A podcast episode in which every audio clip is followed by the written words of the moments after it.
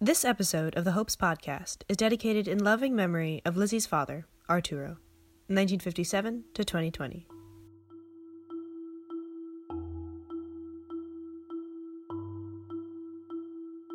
Three wishes limitless power, endless possibilities. If you had the chance to stumble upon a genie of your own, what would you ask? Unlimited wealth? Success? Or perhaps you'd like to uncover an impossible truth that could only be revealed by magic. One question is apparently so universal across the human psyche that it's been called the genie question. A question that many of us consider to be so impossible to answer, and yet also irresistibly fascinating. The question being, how am I going to die? You could beat the mystery of time, capture the elusivity of fate, maybe even gain the impossible power to do something about it. It might be a little morbid, but undoubtedly, we're all at least a little interested in knowing the way we're going to go, perhaps just so we can be ready for it. There are some endings that only magic could predict. But then, there are others that could be predicted without the help of the genie, and instead, with science. This is the podcast for Hopes, the Huntington's Outreach Project for Education at Stanford. In each episode, we'll share stories that shed light on the history and current issues in Huntington's research. I'm Cat Fergesen.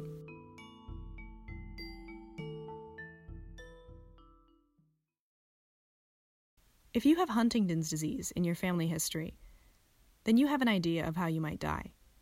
Confirming or refuting it is simply a matter of taking a blood test.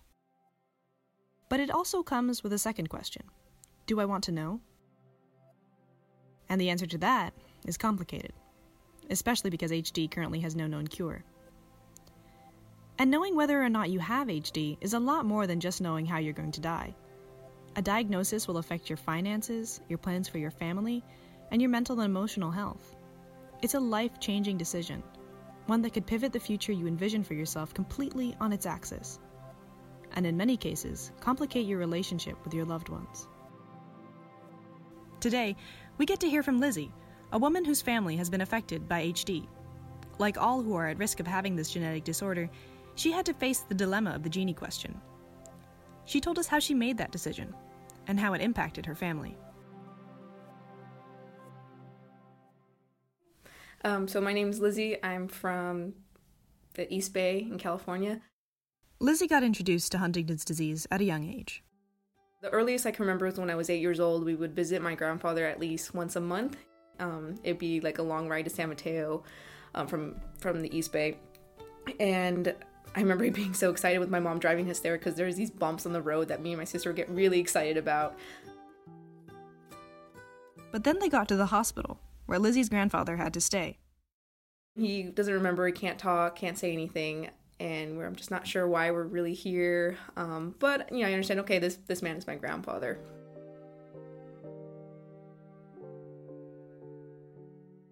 So he was diagnosed, you know, in his late 40s, 50s, I believe, and then he became bedridden by the time I was born. Um, so he was being fed through tubes and, you know, just in a in completely in a bed hosp- um, hospital care. So uh, I think by the age 72 is when he passed away. That was when Lizzie was eight years old.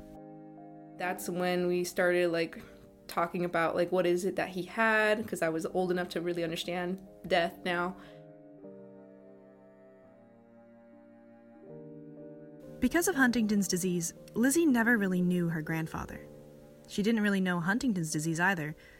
That is, until her mother started showing symptoms. Growing up, you know, she was an awesome mom. She was very kind, very smart. She helped me a lot with my um, my math and you know reading.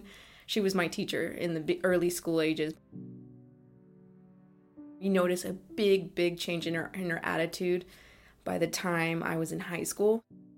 That's when she lost her job at a storage company, and so uh, then from that point we think maybe this is the illness. We also noticed that she was fidgeting a lot too. So she couldn't keep her hands still, like kept moving her thumbs around and around. She finally decided to get diagnosed and then she tested positive for it. she sat us down at a table, all of us in the family, little family meeting, and she was crying. And she wasn't necessarily upset that she had it. She was upset the fact that she had four kids. All of whom were at risk of having the same condition. Immediately after the diagnosis, not much changed for Lizzie's mom and her family. She had no problems being by herself. And she's actually very, as far as I know about Huntington's disease, she's on the low spectrum of it. Like she has like 44 repeats. Um, so I guess they said that she probably will progress a little bit slower than others. When you go to get tested for Huntington's disease, the geneticist looks at your DNA and counts the number of repeats of this amino acid sequence, CAG, in your Huntington gene. Everybody has this gene, but it only becomes HD when you have too many CAG repeats, too many being 40 or more. Most people who get diagnosed with HD have between 40 and 50 repeats, but more severe symptoms can be caused by up to 180 in rare cases. Because Lizzie's mom has 44 repeats, Lizzie and her family had a lot of hope that their mom's health was going to deteriorate gradually, rather than rapidly. She started going to some of the support groups and we started getting involved with uh, UC Davis. Um, she started seeing specialists. She would still cook and, you know, go for a walk um, around the hills and take us to school. She was still driving at that point. I think she was like in her mid 40s, like 45.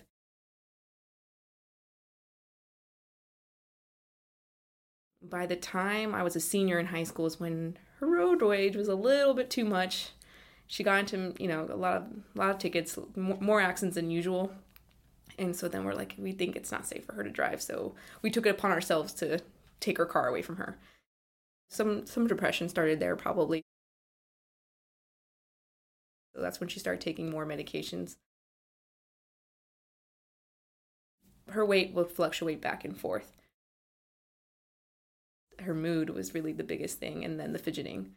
It got worse by the time in her 50s, early 50s, late late 40s. She's at home. She has not been working for many years now. So, but she's still like coherent. She can still talk. She she'll still call me. She'll still tell me whenever I have mail. Hello, Lizzie. This is your mom. Uh, call me when you can, okay? When you get a break or when you get off. You, it's not an emergency. I just want to let you know that you've got two heavy packages. And they're, they're at the house, so honey, call me back when you can, all right? Bye. It's funny, she was like, always starts with, hello, this is your mom. Hi, Lizzie. This is your mom. I need to talk to you, honey. Can you call me, please? Bye bye, honey. I still have those voicemails on my phone. I don't, um, because they definitely, those voicemails have progressed over time. Maybe a year ago, she would call and leave a little quick message like, Hello, Lizzie. I'm at home now. Now, call me here. I'm going to be here the rest of the day. See you later. Bye.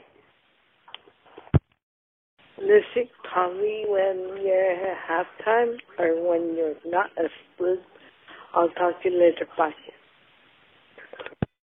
Lizzie, this is your mom. Where are you, honey? Bye. Hello, Lizzie. Call me if you can. Bye. Did you call me? I was uh, asleep. Call me, babe. babe, babe. Okay, bye. there's obstacles in her brain. Like she's there. There's just things that are blocking her from speaking as quickly as she wants to. And it's just been really hard to see to see that part. Lizzie had to watch her mom change. A lot. She's just started all of a sudden like, yeah, I'm hungry, I'm hungry, and hungry. Now it's like repeating it every 10 minutes. We'll eat lunch, and 10 minutes later, she'll say, I'm hungry, I'm tired, I'm hungry. And I'm like, okay, well, let's get a snack. Or can let's wait, let's wait like a little bit because now she's gaining weight again. Every Christmas or every Mother's Day or every uh, uh, birthday, it's new clothes, so because they don't fit. So they tried to regulate her diet, but that wasn't easy. She'll get upset when we say no, and she won't say, "I'm upset." She'll say, "Don't yell at me," even though we're not yelling at her. In a lot of ways, it was like Lizzie's mom was a different person.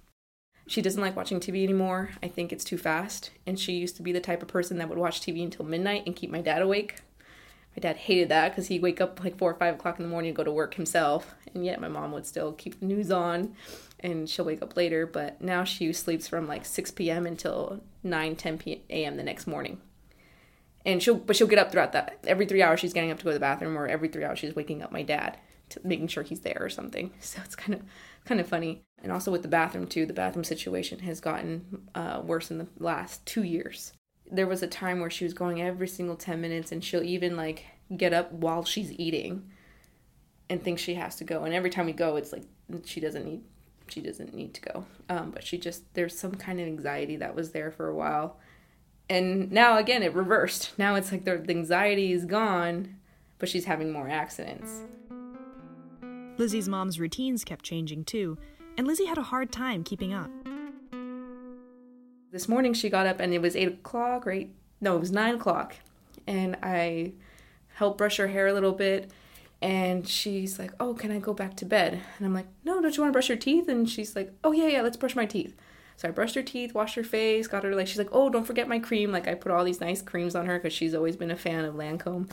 And so um, I'm like, Okay, I won't forget. I'll put it on. So I'm thinking, Oh, we're good. We're all ready for the day. Um, she's like, Okay, well, I'm going to go back to sleep. And I'm like, it's nine o'clock, mom, or nine thirty now. She's like, oh yeah, I'm tired still. And I'm like, but you went to bed at nine p.m. Like, and I got you ready. You're gonna get your hair all messed up again. And she's just like, nope, I want to go to sleep.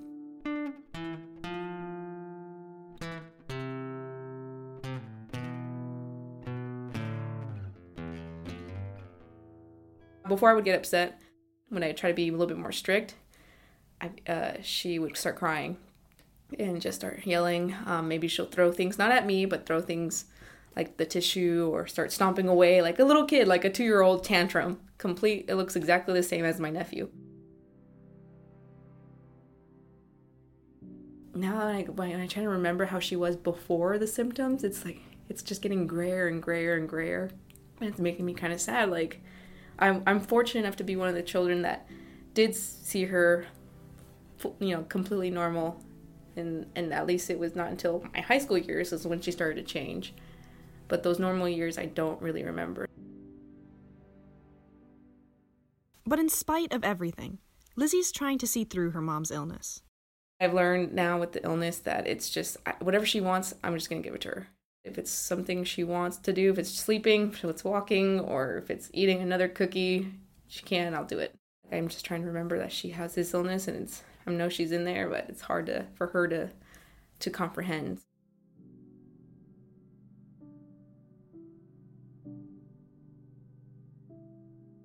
Then Lizzie's mom started falling, and Lizzie and her family realized that they just couldn't look after her on their own. We lived in a tri level home at the time, so we had like not three full stories, but a lot of stairs for little areas. The first time was she broke her ankle. The second time was where she fell from the third um, story on the stairs and broke her collarbone and got stitches on her head. That's when we realized okay, this house is not safe for her. We needed to have somebody there for her. She doesn't necessarily need medical assistance, she just needs someone there to watch her. The first person we had was just a, a person that was like a medical care assistant in the past, and she she took care of a grandmother with Alzheimer's. So we're like, okay, this should work for now. But it wasn't perfect. We realized also they were just doing they were just watching TV all day like she wasn't the the caregiver wasn't really necessarily like taking her on walks or doing playing games with her like keeping her like just you know both physically and and mentally active. They tried again but that didn't work out either. With that caregiver she lost 15 pounds. And she just i don't want to eat i don't want to eat i don't want to do anything. And so that caregiver would just listen to her and just said okay. And so that's how my mom lost the weight as a final attempt, Lizzie and her family hired a trusted family friend. We love her. Like, she actually has the caregiving capability. She understands, I don't know about the illness, but she understands my mother better. And um, she knows that she's kind of like a child. Like, it is, it is breakfast, it is time to eat, no matter what you say. She's also there Monday through Friday um, during the day. And um, helps her with everything. Like she cooks everything. She prepares everything. She she helps her in the bathroom. She bathes her. She you know gets her ready. Um, my mom still loves to wear makeup so she needs to have someone else do it. But there's only so much one caretaker can do.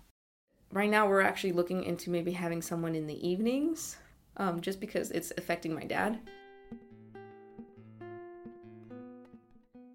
He can't sleep at night anymore, and he still works, and he plans to work for I don't know, probably uh, you know several years, and because in, in order to afford the caregiver, it's he needs to work, and even that's with him working, and all of us kids are con- are contributing. We're all helping out with the with um, um, the caregiver that we have now. As costly as hiring caregivers has become, though, Lizzie and her family don't want to have to put their mother in a home. I don't know if it's just our family and our traditions and our culture that that's just forbidden. You do not take a family member to a home until they're completely like you cannot pick them up, kind of thing, like with my grandfather. But just as Lizzie had to change her approach to her mother's behavior, the financial and emotional strain of her mother's needs have forced Lizzie to start reevaluating her ideologies surrounding care. Right now, I'm I'm like in the gray area. We just try to like do our best to do everything ourselves, and really take turns. But it's it's been challenging because um, everyone has their own life, and everyone wants to spend their money differently too. We want her to be happy and comfortable, and we also want to make ourselves healthy and sane, and you know, because it gets you know it gets a little you get burnt out.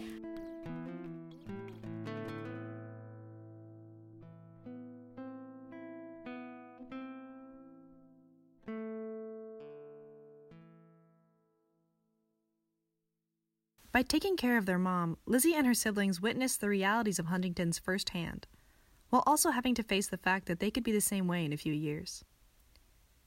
They would all have to make the decision that would determine the way they lived their lives from that point on. Test or don't test? So, after my mom got diagnosed, my brother right away went and got tested. He is the type where he's like, knowledge is power, and we could, everything we know now, we can either at least you know, help ourselves or help others in research if we don't have it. At the time, Lizzie's older brother had gotten married and established his own business, while Lizzie's older sister was raising a family. Lizzie and her twin sister were in college. He was tested negative, which was good. But then that's when he started talking to the rest of us, saying, Come on, you guys should do it too, make time for it, or at least right after college, do it. And I'm like, Okay, I agree with you. Like, I, I think in my mentality, I definitely would want to get tested because, yeah, it's a scary thing to to know that you know you have certain amount of time before something happens but we hear all these good things about so many advances in the medical research and the fact that they know the gene mutation that the fact that they have a test or maybe a cure you know like i'm hopeful. So i was like yeah no i agree i'm gonna i'm definitely gonna do it just not now. Like i was still in my um, third year in engineering school so i was like uh i i don't even have a car yet so. But lizzie's twin sister wasn't of the same mindset. She got tested in college our relationship is very interesting. Like growing up, it was hard. Um, we were compared a lot by our parents. Like most twins or any siblings, we fight a lot. Like we are not close. We are night and day, complete opposites in terms of just our personalities. I didn't even know she was getting tested really actually when she got tested. I don't even think she even told me. I think I heard it from a from my siblings or from my dad or something or maybe she did and I just she didn't make a big deal out of it because that's like I feel like that's something I would have remembered.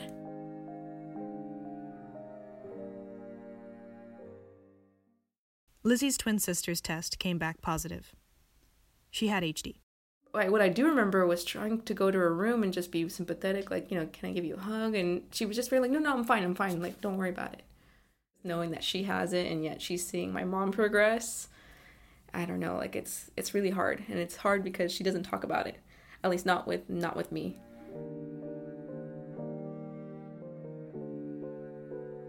After her twins' diagnosis, Lizzie clashed with her sister on the way she should respond to her condition. I, I prioritize. I'm a big planner. I'm like, okay, in order for me to go out, I need to do all these things first, and then I'll get upset when I don't see her doing the same. I was young, young, you know, in my early 20s and I still didn't like I still would forget and wouldn't care and still have these huge arguments with her. Um, especially about my mom too. Um, so I just I, I, I regret that part. It's like okay, she doesn't think the same. We're two different people. Um, and now knowing that she has the illness, I'm like okay, I shouldn't get upset that she's out with her friends all the time. You know, I figure she needs to enjoy her her time as much as possible. being able that she can because she knows what she has and but it's hard too. It's just it's really it's a really weird dynamic at home now. And that's part of the reason why i didn't want to get tested was because of my twin. I didn't want the results to upset her um, if there were you know if i didn't have it. Because i feel like we have already had such a hard past growing up. You know I, I i moved out first. I got a good job first. I got a car first and I make more money and all that stuff. I didn't mean to hurt her in any way. And so I thought I shouldn't get tested because I just don't want to upset her more.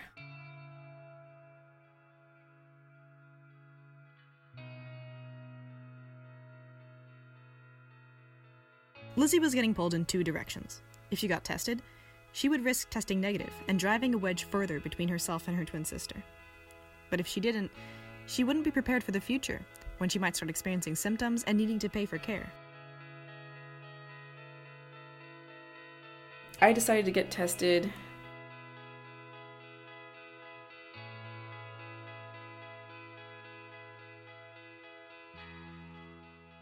At the clinic, Lizzie was asked to bring a family member when she came back to collect her results. They kind of want someone there to be with you, to drive you home, just in case you never know how you're going to react. I talked to my brother about it, about who should that person be. Like, should I explore the option of asking my twin? My brother's saying, who cares about what she thinks? And I'm like, well, I do care. Well, like, do you think she'll be more sensitive to the idea or maybe more accepting of the idea if she went with me? Like, if I invited her? Because, like, it has nothing to do with me. It's, it's already in my genes. I, you know, so it's like maybe having her there first might be nice. A negative or positive blood test sounds matter of fact, scientific. In many ways, it is. But there's more mixed up in that positive or negative result than just genetics.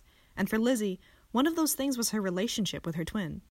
I asked her first, like, what would you think if I got tested? She's like, yeah, you should do it. It's for research. You know, I got other things to worry about. It just didn't go well. But then I ended up getting it done anyways, and I just went alone. I didn't want anyone to come with me. Then Lizzie's results came in. I was fortunate enough not to have it. I just told my brother. I'm, I'm assuming he told her, my my twin. He didn't necessarily tell her. He just maybe maybe asked her about the conversation about, hey, what about what do you think of it? And she's like, I don't, you know, I don't know. Like, she figured I would I wouldn't have it anyways. Like she already knew that I won't have it.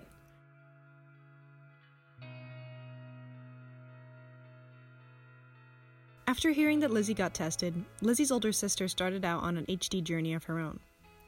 She wasn't as eager about testing. She already had two kids by this point, um, married, you know, had a family, and she is. I could see she's a little bit like the overthinker. Both me and her are actually more like twins, if anything. Me and my older sister, we're seven years apart. Um, we overthink, we're perfectionist, and so she sees that if she were to find out, it might do more harm than good for her. It might mess with her, her just her mental state, and she already doesn't want to feel guilty, like because she had two kids and um, she also is with like one time when we talked about it, and see, we talk, which I really helps me. Um, we talked about it, and she said that um, that she already has the mentality that she has it. Uh, she just thinks that okay, I'm going to take the same vitamins, I'm going to do the same things, I'm going to try to be as healthy as I can, like any other person, and just go with my life. My brother gets a little upset because he's like, well, what about research? And you could be doing so much more help and all that stuff with others. And it's like, you know, she has two kids, you know, like they're busy too. Like everyone has their own life and you have to leave them, let them go at their own pace. Like I agree with my sister, if it does more harm than good, like if you think you're going to be very depressed afterwards, if you rather live like it's a possibility, you could still be a part of research. You know, you can give them the results, but you could tell them I do not like to know. Lizzie's brother was the first one to jump into being a subject for HD research, even though he was negative. I was like, you know what, maybe maybe they might need people who don't have it. So I just enrolled and I'm going next Friday. They told me I have to take an MRI that's going to be probably two hours long. And so I'm like, oh, yay, nap time. So I'm excited. In a lot of ways, the stress of HD has emphasized the division in Lizzie's otherwise cohesive family unit. But Lizzie left us with the hope that it's starting to look up. Her mom, for one, is starting to get better with the help of treatment and advancements in research. She has progressed a lot in the last two years. Everyone in my family is trying very hard and everyone loves each other. Everyone's supportive, although, you know, every family fights. Um, we all know that we're going to get through this. Like, we are always continuing to make her happy and keep her active and keep her walking. Um, so at this point, it's like, it's, it's kind of like, hey, like, you get to retire early and do what you want and you know and have fun that way eat like when i now with my mom i kind of like whatever you want mom i'm gonna give it to you so it's like I feel like that's like a, a kind of cool like best life situation. And the doctor, he said, uh, you know, I don't know if he was just saying this, um, but from the patients he's seen with a similar illness, like in this, you know, Parkinson's and Huntington's and all and all those, uh, he said my mom's actually pretty happy. I think that's what also gives us hope is that she's happy being with us and she's happy that she's here. And so that's what's going to keep us going. That's their number one hope is the fact that doctors are saying that she's happy.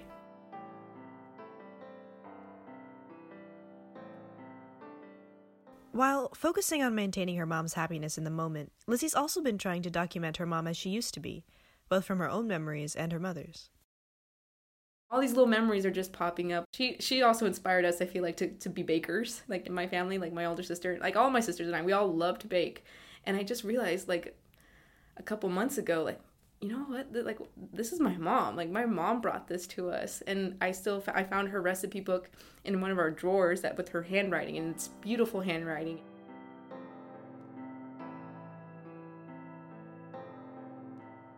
Of course lizzie's mom's handwriting doesn't look like that anymore. But the recipe book is still there just like lizzie's memory of the woman who raised her will always be with her in spite of her illness lizzie's been trying to apply that same philosophy of documenting and storytelling to her role as a member of the HD community.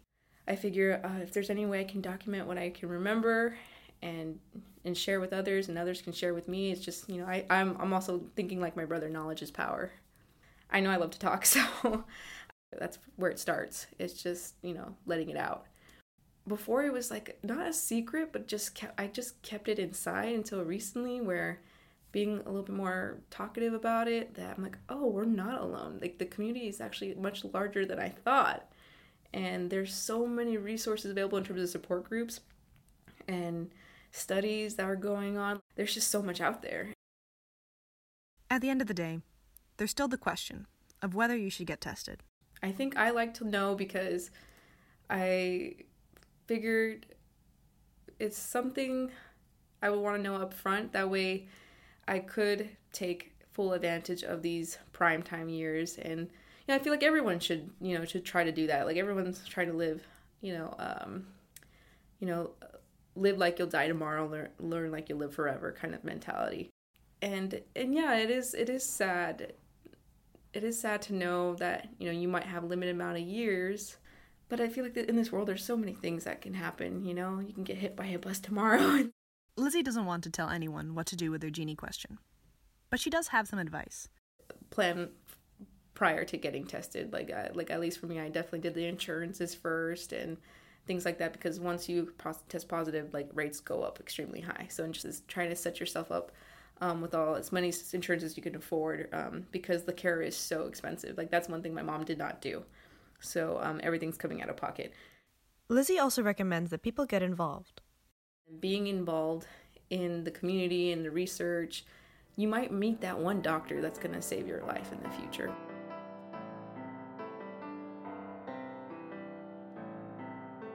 So, the way that Lizzie, her mother, her brother, and her twin sister answered their genie question wasn't as magical as rubbing an ancient golden lamp. Their story is one of physical and emotional pain, financial woes, and conflict between loved ones. But it's also one of love, loyalty, resilience, and hope in the face of adversity. Huntington's disease is a permanent part of their story, but that doesn't mean it has to define it.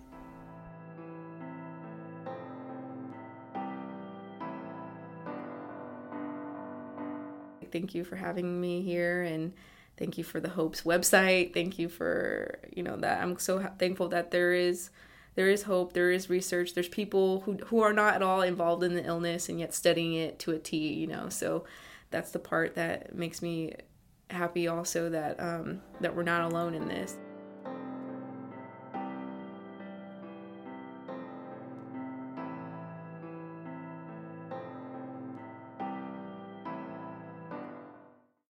All right so i just say my name? Okay.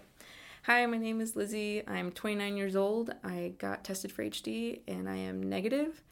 Um, I have a mother with HD, which she got that from her grandfather. Uh, that's as far as we know in terms of lineage.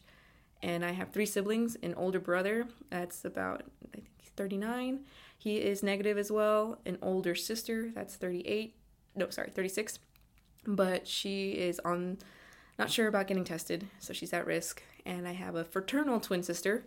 Um, that's also 29, of course, um, but it was unfortunate. She did test positive for HD. Um, but overall, we're a pretty strong knit family. We all live close to each other, which I'm extremely thankful for. Um, we're all supporting my mom and my dad in this this fight, and uh, I think out of all the four of us, I think my sister's the the most uh, admirable. She's like the most outgoing than all of us and and uh, she's a little feisty one but she's fun to be around and outrageous and but very smart and very hardworking and very very loyal um, to the people she loves so um, definitely it's been a an interesting life with the with HD Hello, Lizzie. I'm watching the fish movie.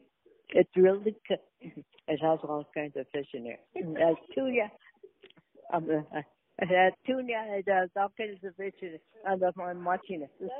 I love you very much. I love you very much. I love you very much. This podcast features Lizzie. I'd like to thank the Hopes Fund and Stanford for their support. Thank you to Catherine Heaney and the Hopes team for guidance. I'd like to give a special thank you to Lauren Hinckley, who conducted the interview with Lizzie and fact checked and reviewed this podcast, and to my fellow podcaster, Sammy Potter, who also reviewed this podcast. If there is anything related to HD that you are interested in hearing about on the podcast, let us know in the reviews. I'm Cat Fergesen.